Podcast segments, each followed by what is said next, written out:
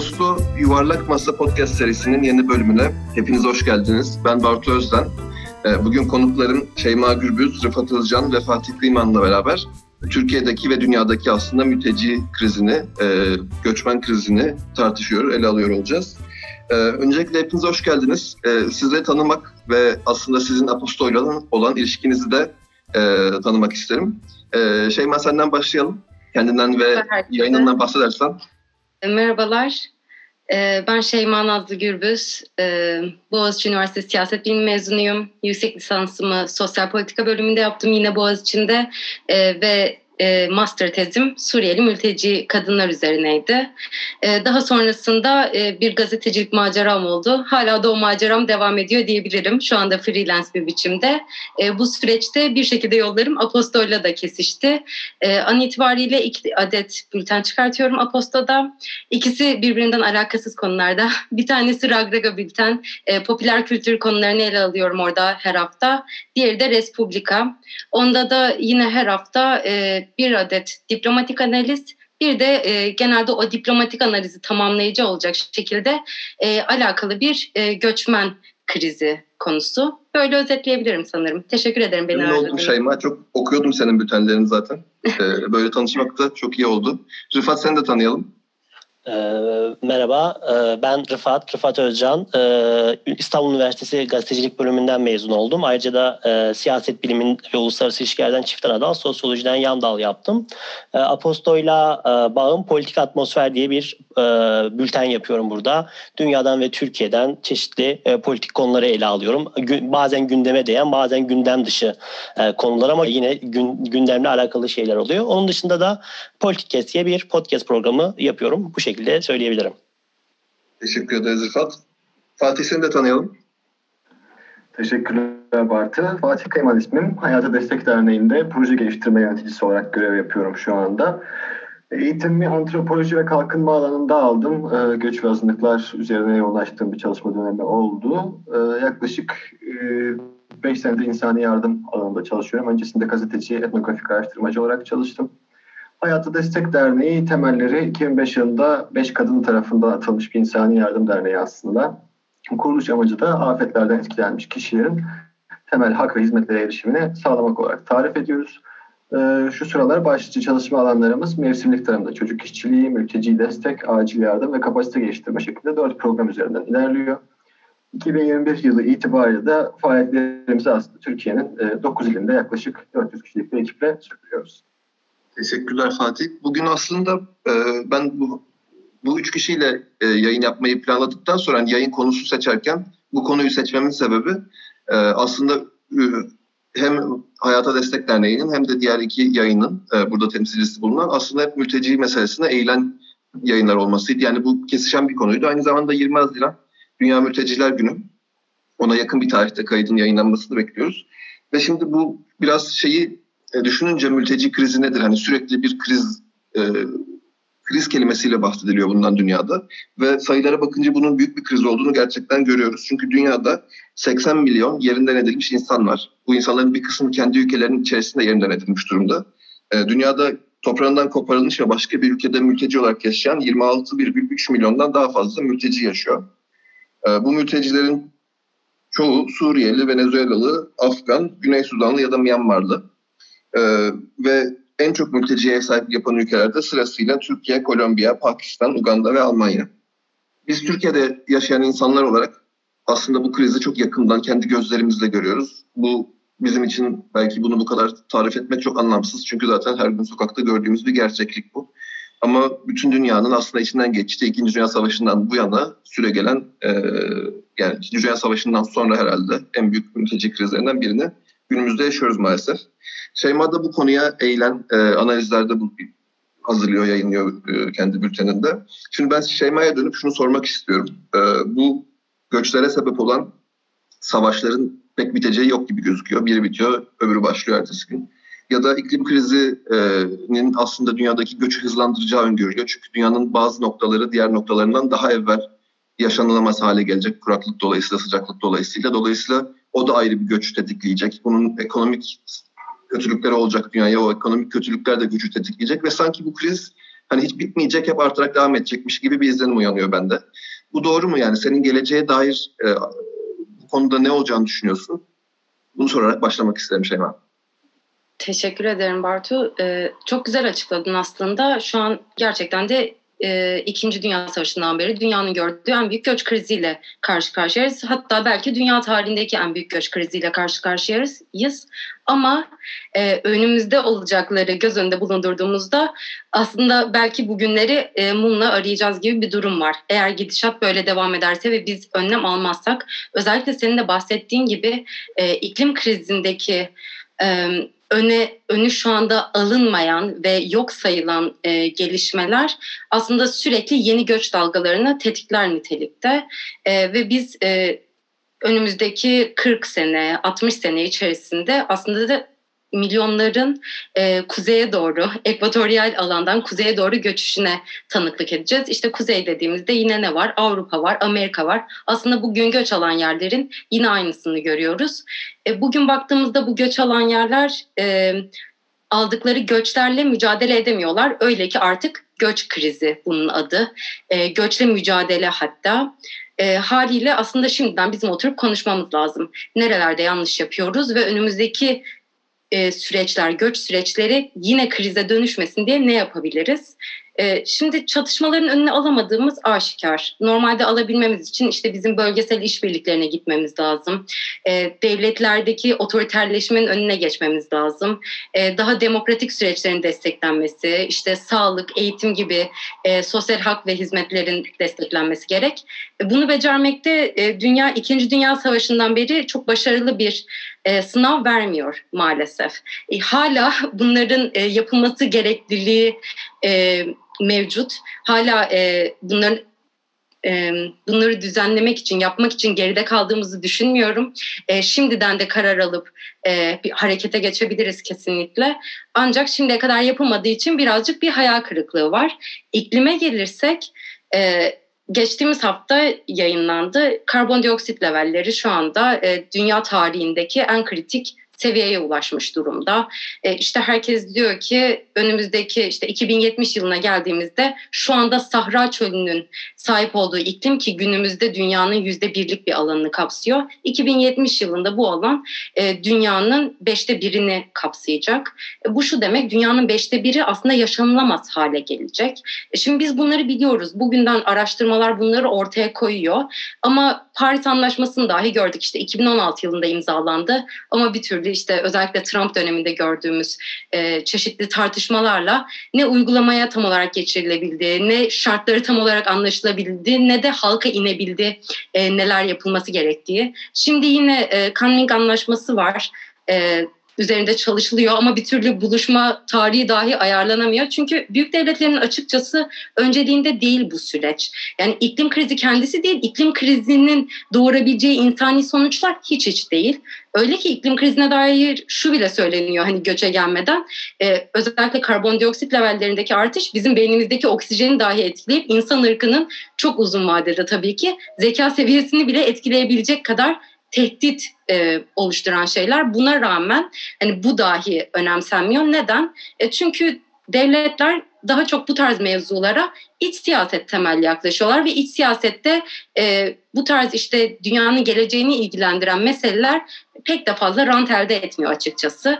Haliyle işte kalkıp da halka gelip iklimimiz çok kötü şunları şunları yapalım dendiğinde bir tepki uyandırmayacaklarını bildikleri için siyasiler ellerini taşın altına koymuyorlar. Kalkıp da işte bir anlaşma dahi imzalamıyorlar. E, bizim bugün itibariyle bu iklim krizinin önüne geçebilmemiz ve insanlara yaşanılabilir bir dünya bırakabilmemiz için e, şu anda bir araya gelip e, neredeyse Çin büyüklüğündeki bir alanı yeniden yeşillendirmemiz ve kurtarmamız lazım. Bu da şu an için çok mümkün gözükmüyor. Dediğim gibi imkansız değil ama çok e, olası da değil. Peki ee, bunun şey bir şey daha soracağım sana. Ee, bu hani ileriye dönük olarak bunlar mümkün olduğunu söylüyorsun. Bence de mümkün. Peki hani artık geri döndürülemez şu anki bir göç gerçekliği var ve hani e, çok başka coğrafyalarda doğmuş insanlar zorunlu sebeplerle başka coğrafyalarda yaşıyorlar ve o coğrafyalarda bir takım e, problemler doğuyor. Yani e, kültürel olarak, ekonomik olarak Yani oranın yerli insanları bunu istemiyorlar. E, bu hani sadece Türkiye'de değil dünyanın şu an birçok ülkesinde gördüğümüz bir gerginlik şu anda. Hatta Türkiye'den çok daha bu gerginliğin had safhada yaşandığı ülkelerde görüyoruz. E, bu, bu, bunun hani bu e, birlikte yaşamanın ve entegrasyonun e, nasıl mümkün olduğunu düşünüyorsun. E, yani Türkiye üzerinden de anlatabilirsin. Başka bir e, düzlemde de anlatabilirsin. Yani e, nasıl bir entegrasyon politikası izlemeli ki idealde bir devlet? E, bu göç sorunu e, yani birlikte yaşama becerisi kazanılsın. Göç sorunu yani bir sorun olmaktan çıksın bu. Şöyle e, aslında entegrasyon deyince ilk akla gelen şey normalde işte göç eden halkı e, göçlere misafirperverlik gösterecek olan ev sahibi halka hazırlamak akla gelir. Ama ben açıkçası tam tersi bir sürecin e, başta işlenmesi gerektiğini düşünüyorum. Yani ev sahibi olacak halkı öncelikle göç konusunda bilgilendirmemiz gerekiyor. E, neden bu insanlar göç etmek zorunda kaldı? İşte göçmenlik nedir? Mültecilik nedir? Bu kavramlara e, aşina kılmamız gerekiyor ki e, özellikle mesela bugün de Türkiye'de gördüğümüz sanki bu insanlar bir gün canları istedi de Türkiye'ye gelelim dediler algısını kırmamız lazım. Diğer türlü keyfi bir durum algısı yaratılıyor. Bu da e, aslında ev sahibi ülkenin e, ve halkın bu insanları benimsemesinin önündeki belki de en büyük engeli oluşturuyor. Bundan sonrasında e, biz mesela şu an Türkiye'de şunu görüyoruz. E, işte en çok e, kim var? Suriyeliler var. Sonrasında işte Afganlar, Iraklılar. E, bu insanların mülteci olarak dahi kabul görmediğini görüyoruz. Farklı bir statüleri var. Geçici koruma altındalar. Bu da aslında onları bir nevi bir limboda bırakıyor. Neden? E, Türkiye temelde şunu söylüyor. Diyor ki e, ben sizi entegre etmeyeceğim. Çünkü siz geçici süreçte buradasınız. Ben sizi mümkünse üçüncü bir ülkeye aktaracağım.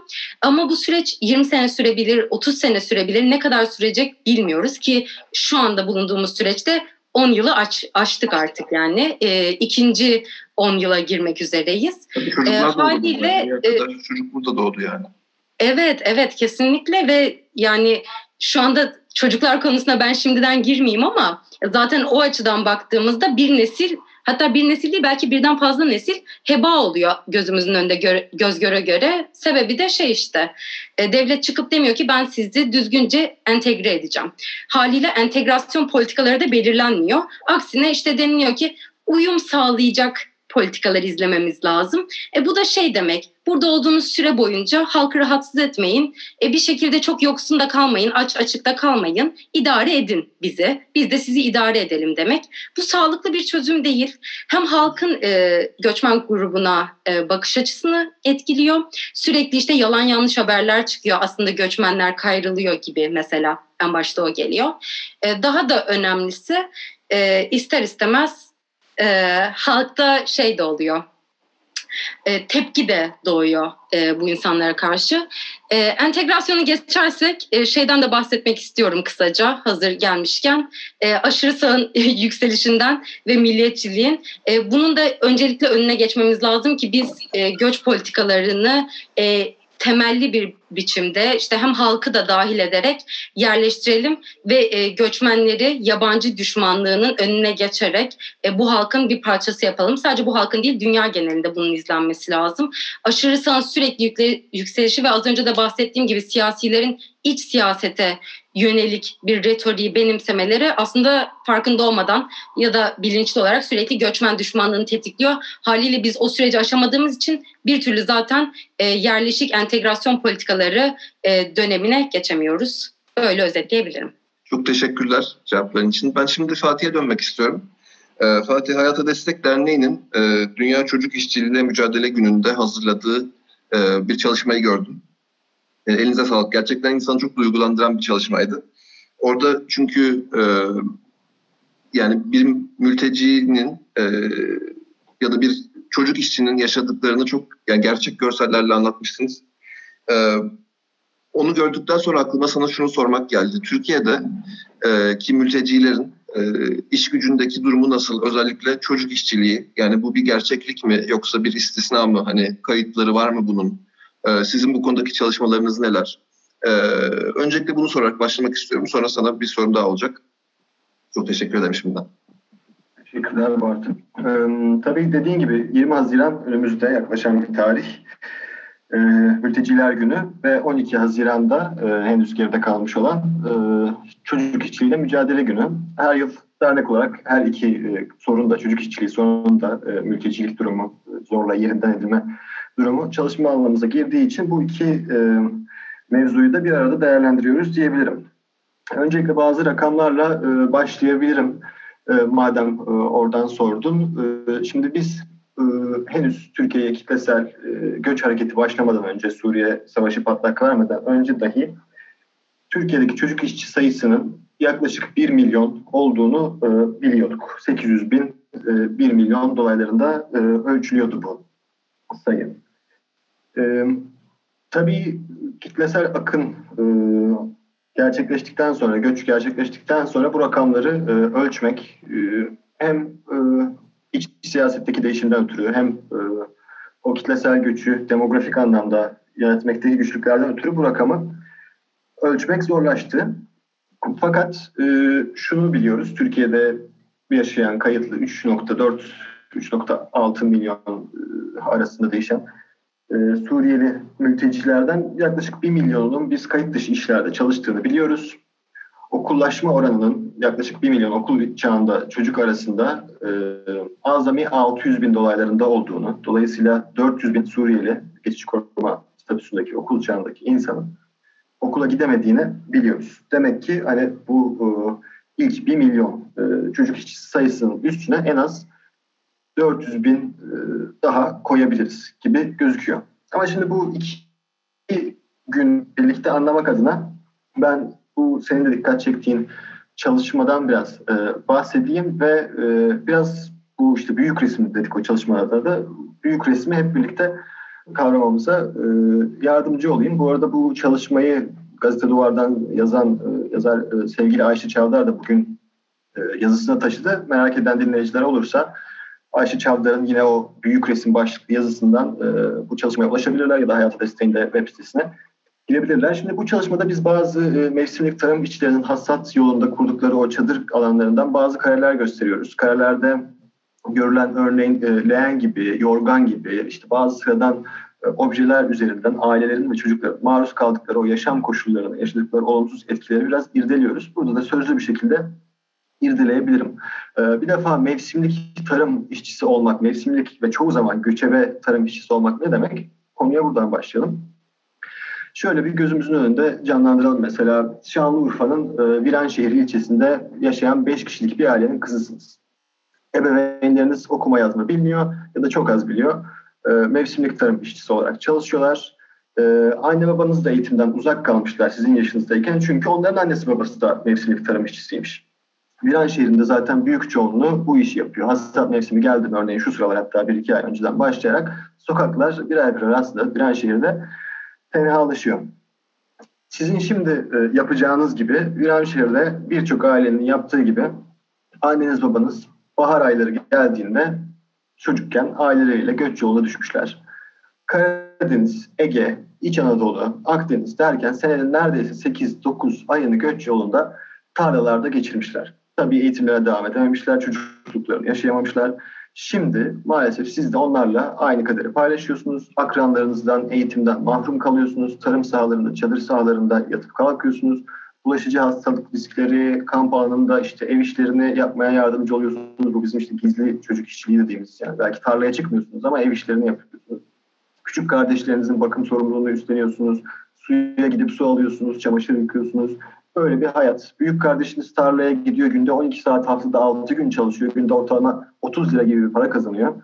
Ee, o tarlada çocuk işçisiz, çadırda çocuk işçisiniz. Çocukluğunuz böyle geçiyor. Tabii maalesef uzaktan, okuldan uzak kaldığınız için sizin de ebeveynleriniz gibi aynı kaderi paylaşma ihtimaliniz e, yüksek oluyor ve biz buna zaten e, yoksulluk döngüsü diyoruz bu mevsimlik e, tarım olgusu e, içerisinde.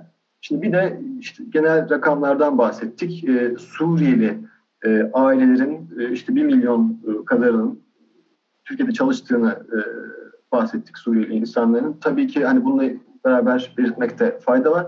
E, resmi e, çalışma izni düzenlenen geçici, geçici koruma statüsü altında Türkiye'de ikamet eden kişilere verilen çalışma Meclisi'nin sayısı yaklaşık 30 bin. Yani bu 1 milyonun neredeyse tamamı kayıt dışı işlerde çalışıyor. Sadece onlara mahsus bir durum değil. Türkiye'de zaten biz e, istihdam piyasasının e, üçte birinin yaklaşık kayıtsız işlerden, güvencesiz işlerden, tehlikeli işlerden oluştuğunu biliyoruz. Dolayısıyla ortak bir kader. Çocuk işçiliği hem mültecileri etkileyen hem Türkiye'lileri etkileyen e, ortak bir konu. E, son olarak da bir anekdotla ben e, bu konuyu e, toparlamak istiyorum gerçekten burada. Doğru olan ne?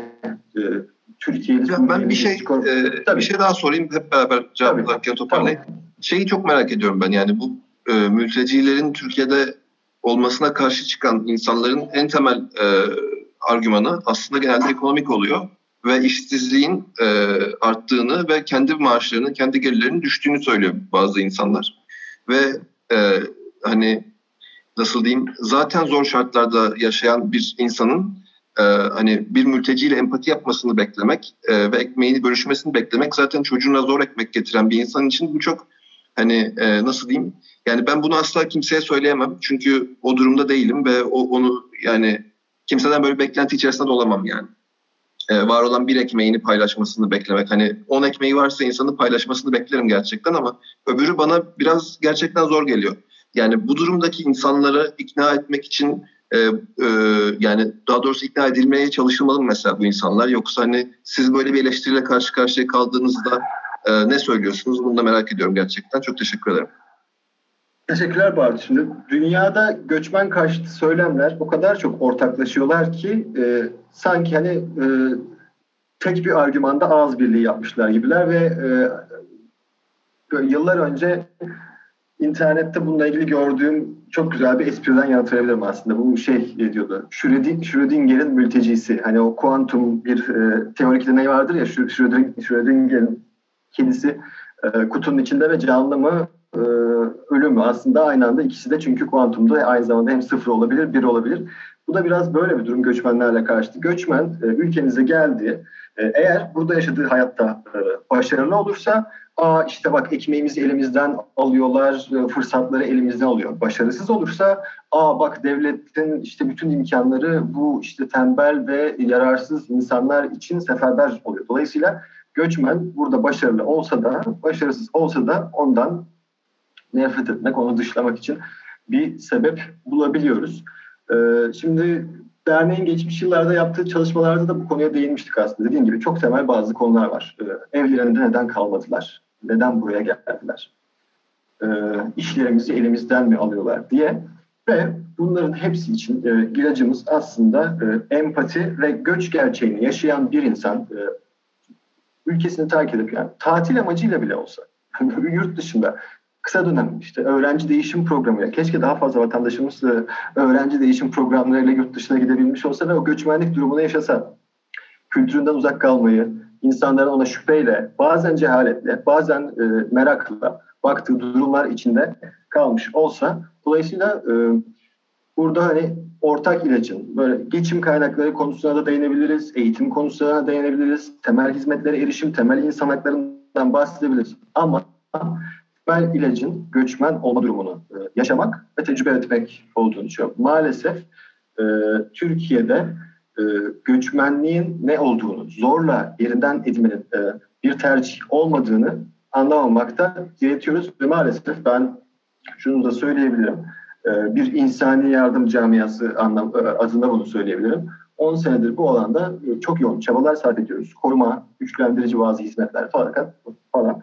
Ama maalesef toplumsal kabulü güçlendirmeden üretebileceğimiz faydanın sonuna gelmiş bulunuyoruz.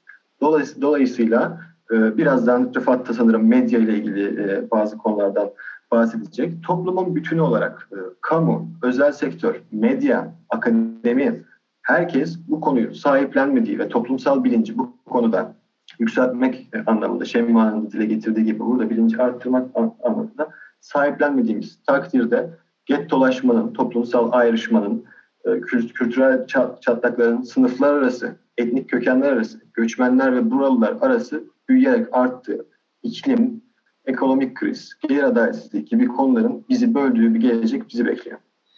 Teşekkür ediyorum Fatih.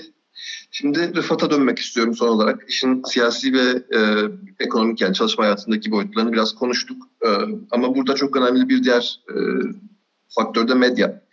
E, öncelikle ana akım medya ile başlamak istiyorum. E, Türkiye'de ana akım medya e, bu konuyu nasıl e, ele alıyor? Ben üniversitede bir araştırma projesinde çalışmıştım. Ee, ve yani Türk medyasındaki mülteci algısına dair bir çalışmaydı ve hani o algının çok bozuk olduğunu e, görmüştük yani o çalışma sonucunda ama hani ben sana bunu biraz daha hani bu sektörün içinden ve hani bu konuya da eğilen birisi olarak senin gözlemlerini merak ediyorum. Yani e, bu konu medyada nasıl ele alınıyor e, ve aslında medyaya düşen sorumluluklar neler? Yani idealde medyanın nasıl bir yayın çizgisiyle yayın yapmasını beklersin ki bu konu böyle e, hani hem gerçekler aktarılsın, bir şey gizlenmesin halktan hem de e, böyle bir hani nefret pompalanmasın. Teşekkür ederim Bartu. E, son aslında e, biraz önce Fatih'e sorduğum sorudan böyle küçük bir cevap vererek devam edeyim. Ben bunun mesela hiçbir zaman ekonomik olduğunu düşünmüyorum. Çünkü mesela Almanya'da, Danimarka'da yani sen bir önce bir, bir ekmekten bahsettiğin için söylüyorum. Orada 10 ekmek olmasına rağmen yine bir ayrımcılık olabiliyor. Ben onun temelde ondan dolayı mesela ekonomik onun başka sebepleri daha ayrıntılı e, konuşulabilir ama onun temelde ekonomik olduğunu ben düşünmüyorum. Onu söyleyeyim. Bu medya konusuna baktığımızda ilk akla akla gelenler işte böyle e, şeyler ne derler böyle bazı haberler var işte Aylan Bebek 2015 ondan sonra diyorum yine aynı yılda sanırım Macar gazetecinin e, mültecilere tekme e, takması onu düşürmesi. Sonra Yeni Şafak'ta sanırım Fatih'te Küçük Şam haberi ya da yine çok yakın zamanda iki ay önce ya da bir ay önce e, Sözcü gazetesinin e, Ankara'nın göbeği Somali olduğu gibi bir haber e, yaptılar. Böyle bir e, şey var. Genelde işte yani e, medyada medyanın temsil türlerine baktığımız baktığımızda böyle acındırma e, ya da işte şiddetle e, bir e, bir araya getirme, ön yargıyla bir araya getirme ya da mülteci haberlerinin sıradanlaştırılması e, gibi bir durum var. Yani tiraj aracı olarak kullanılıyor. Yani mesela Umuda Yolculuk gibi e, ve de sosyal medyada daha çok böyle mülteci karşıtı e, söylemlerle yine tiraj aracı olarak kullanılıyor. Şimdi temelde biz baktığımızda bu Türkiye'deki özellikle medyaya dört ya da beş temel şey söyleyebiliriz. Bir, iktidar medyasının bir tutumu var, muhalif medya medyanın bir tutumu var, e, alternatif medyanın bir tutumu var ve bir de sosyal medyanın bir tutumu var ve bu sosyal medyadaki e, yalan yanlış şeylerle mücadele eden teyit ekipleri var diyelim. İktidar medyasının tutumuna baktığımızda yani e, belki birkaç yıl öncesine kadar daha olumlu bir e, tutum varken son yıllarda bu da e, bunun da değiştiğini görüyoruz ve bunun da hükümetin politikalarıyla e, benzer şekilde dalgalanıp ve bir ileri bir geri gittiğini görüyoruz. Yani yine geçen sene koronadan hemen önce işte Avrupa'ya kapılar açılınca o, o oradaki haberleri de hepimiz hatırlıyoruz. Dolayısıyla iktidar medyası tamamen e, hükümetin e, politikalarına göre şekillenen bir e, mülteci algısının olduğunu düşünüyorum. Bireysel e, isimler hariç. Muhalif medyaya e, baktığımızda da yine onlar da bir mülteci politikasından ziyade hükümetin dış politikası üzerinden e, bunu bu konuyu ele alıyorlar. Yani tabii ki biz burada mülteciler konuşurken ta, ta, sadece Suriyeliler yok işte bir önce bahsettik Afganlar var, Uygurlar var, e, e, ne bileyim işte Orta Asya'dan gelenler var, Ermeniler var, İranlılar var. Bunlar hepsi de ekonomik mülteci olarak burada aramızda e, yaşıyorlar. E, ama bu mülteci konusu tamamen bir Suriye dış politikasının başarısızlığı üzerinden değerlendiriliyor ve e, onun dışında bir önce işte Sözcü gazetesinin aslında bu işin başını çektiği gibi yoğun olarak bir ayrımcı dil e, kullanılıyor e, mültecilere e, karşı ve bunun siyasetteki yansıması aslında biz İyi Parti'de görüyoruz. Çok yakın zamanda işte şimdi daha dün e, e, bir haber e, yani işte bir tweet önüme düştü. Yani bu bu kadar sertini daha önce görmemiştim sanırım. E, İlay Hanım var işte şeyde ne derler e, İyi Parti kurucusu milletvekili değil sanırım. Ahmet Hama adına bakayım tam hatta onu bugün kendisiyle konuştum böyle bunu da konuşacağız diye.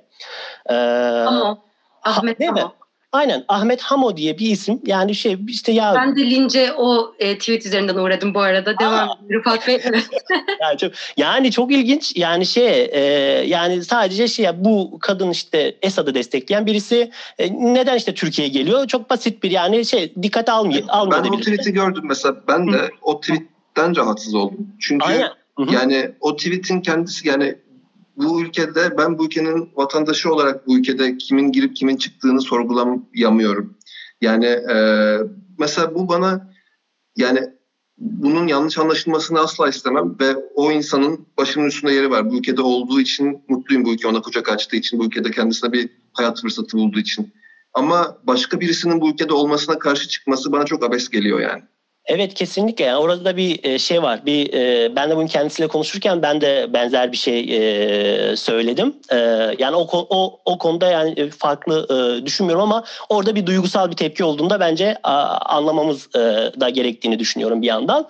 Orada yani İlay Hanım yani Hamo soyadını Homo olarak söyleyip aslında buradaki ayrımcılığı duble hale getiriyor. Ondan sonra bugün yani yine sosyal medyada etkili olan e, şeylerden birisi ne derler? Haber, e, haber e, sitelerinden, haber hesaplarından birisi ajans muhbir şöyle bir şey diyor. Bir şey böyle bir haber yapmış yani o da çok korkunç. Suriye'den arkasına bakmadan Türkiye'ye kaçan Homo isimli bir Suriyeli Türkiye'ye tatile gelen bir Suriyelinin sınır dışı edilmesini istedi. Yani e, inanılmaz. Yani inanılmaz yani hiç böyle e, yani o, o hama olduğu çok belli ol, e, olduğu şekilde bir de bu şekilde de bir karşılık bulabiliyor halkta. Bunu söyleyeyim. E, üçüncü olarak da alternatif medya tabii ki işte yani belli başlı işte ana akım dışında kalan böyle dijital medyada e, kalan bazı ekipler ya da bazı kurumlarda bu mülteci haberlerini daha doğru ele alıyorlar. Daha iyi şekilde ele alıyorlar. Bir de sosyal medya örneğini biraz önce verdiğim gibi bu şekilde örnek örnekler var. Beşinci olarak da bir de bunu teyit etmeye çalışan, bunu e, ortaya koymaya çalışan işte teyit ekibi var ya da işte malumat furuş var. Ama artık işte e, son 4-5 yıldır işte 2016'dan beri çok konuştuğumuz bir kelime e, şey kelime var işte post truth. Yani insanlar artık gerçeklerle ilgilenmiyorlar. Cidden yani bu şu teyit ekibi atıyorum her seferinde her şeyi teyit ediyor. Bunun yanlış olduğu ortaya çıkıyor. İşte Suriyelilere 2000 TL maaş verilmiyor, 3000 TL maaş verilmiyor. Bu teyit edilmesine rağmen insanlar inanmak istediklerine inanıyorlar. Yani teyit ekibi istediği kadar işte bunun e, yanlış olduğunu ortaya koysun ya da işte devlet bunun yanlış olduğunu söylesin. İnan, insanlar günün sonunda inanmak istediklerine inanıyorlar ve bunun e, siyasi getirisi olup olmadığına e, bakıyorlar. Bunu e, söyleyeyim. Bir de medyada da işte şey konusunda biraz önce yine bahsedildi. Yani mülteci mi bu insanlar, sığınmacı mı bu insanlar, göçmen mi bu insanlar? Böyle bir kafa karışıklığı var. Anadolu Ajansı mesela sığınmacı olarak e, kullanıyor.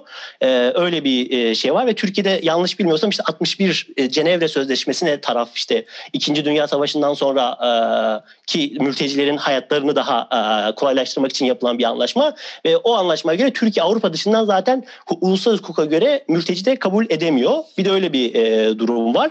Bunları e, söylemiş olayım. Ve son olarak da peki nasıl ele alınmalı? Nasıl olabilir? E, medyada ideal olan nedir en azından böyle? Aslında bu söyleyeceğim şeyler mülteci haberlerini konuştuğumuz için söylüyoruz ama tüm haberler için bunların olması gereken şeyler olduğunu söylemem gerekiyor. Yani bence herhangi bir konuda kimsenin tarafsız olmasına gerek yok. Ama adil, dengeli ve saygılı bir şekilde eğer ki metninizi ele alıyorsanız zaten doğru bir metin ortaya çıkar. Yani siz onu e, orada kendinize empoze, herhangi bir şey empoze etmenize gerek kalmadan dengeli ve adil şekilde ele aldığınız, ele almak istediğiniz herhangi bir konuda yanlış bir şey e, a, yazacağınızı düşünmüyorum ben şahsen. Burada işte dikkat edilmesi gereken birinci şey bence mültecileri marjinalize, ötekileştirici edecek bir dil kullanılmamalı. Yabancı düşmanlığını tetikleyen bir dil kullanılmamalı. Yani yabancı kelimesinde, Suriyeli kelimesinde bir vurgu yapılmasına gerek yok. Bir ikincisi varsayım ve genellemelerle e, genellemelerde bulunmamalı, bulunulmamalı. Mesela Esad'dan kaçan Suriyeliler. E, belki hepsi Esad'dan kaçmadı, IŞİD'den kaçtı, YPG'den kaçtı gibi. Ya bunları e, be, e, söylemek gerekebilir. Ya da işte e, bir üçüncüsü yine bir önce bahsettik aslında mültecileri kurbanlaştıran bir dil kullanılmamalı. Yani başarı hikayelerinin de e, altı çizilmeli. İşte mesela Suriye'den gelip de e, bu burada bulaş, bulaşıkçılık yapıp sonrasında e, ne derler lokanta zinciri kuran insanlar var. Mesela bunları biraz daha belki biz ön plana e, çıkarmamalı, çıkarmalıyız. Bir dördüncüsü yine her haberde olması ge- gerektiği gibi muhatabının mahremiyetine saygı duyulmalı. Fotoğrafının çekilmesini istemiyorsa fotoğrafını çekme. Fotoğraf yüzünün gözükmesini istemiyorsa e, o fotoğrafı yüzünü gösterme. Belki işte ölüm tehdidi var. Belki işte utanıyor.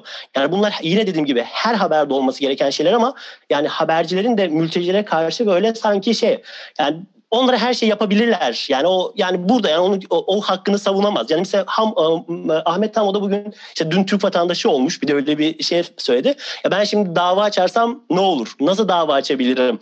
Gibi o da bir şeye e, girmişti. Bir e, konuşma e, geçti aramızda. Onu söyleyeyim öyle. Bir beşincisi yine yani onlarla konuşurken, sohbet ederken, işte röportaj yaparken onların öteki olduğunu hissettirecek şekilde sorular sorulmamalı. Yani onlarla yine kibar ve saygılı bir şekilde konuşmamız gerekiyor ki ona göre doğru e, içer, e, içerikleri onlardan alalım. Ve hep yine biraz önce bahsettiğim gibi yani varsayım ve genellemelerde bulunmamadı, bulunulmaması gerektiği gibi yani her türlü klişeden de biz uzak durmamız gerekiyor. Ya yani hepsi dar gerilimi. Ya belki işte dediğim gibi başarı hikayeleri var ve bunlar Peki, ön plana. Aslında süremiz doldu ama çok merak ettiğim için bir şey sormak istiyorum. Çok kısa bir cevap alırsam çok mutlu olurum. Tamam. Yani e, sadece şunu merak ediyorum. Basının sorumlulukları bunlar evet. Bunlara katılıyorum. Ama mesela Suriyelilerin burada olmasını bir şekilde kabullenen ama mesela hiçbir koşulda asla vatandaşlık almamaları gerektiğine inanan e, ve bunu bir yani bu çok meşru bir siyasi görüş benim gözümde. Mesela bunu savunan insanların medyada e, bunu yazıp çizmeye hakları olmuyor mu bu düzende? Yani e, hani bu böyle tek bir doğru belirliyoruz ve bu doğru mültecilerden yana bu güzel bir şey.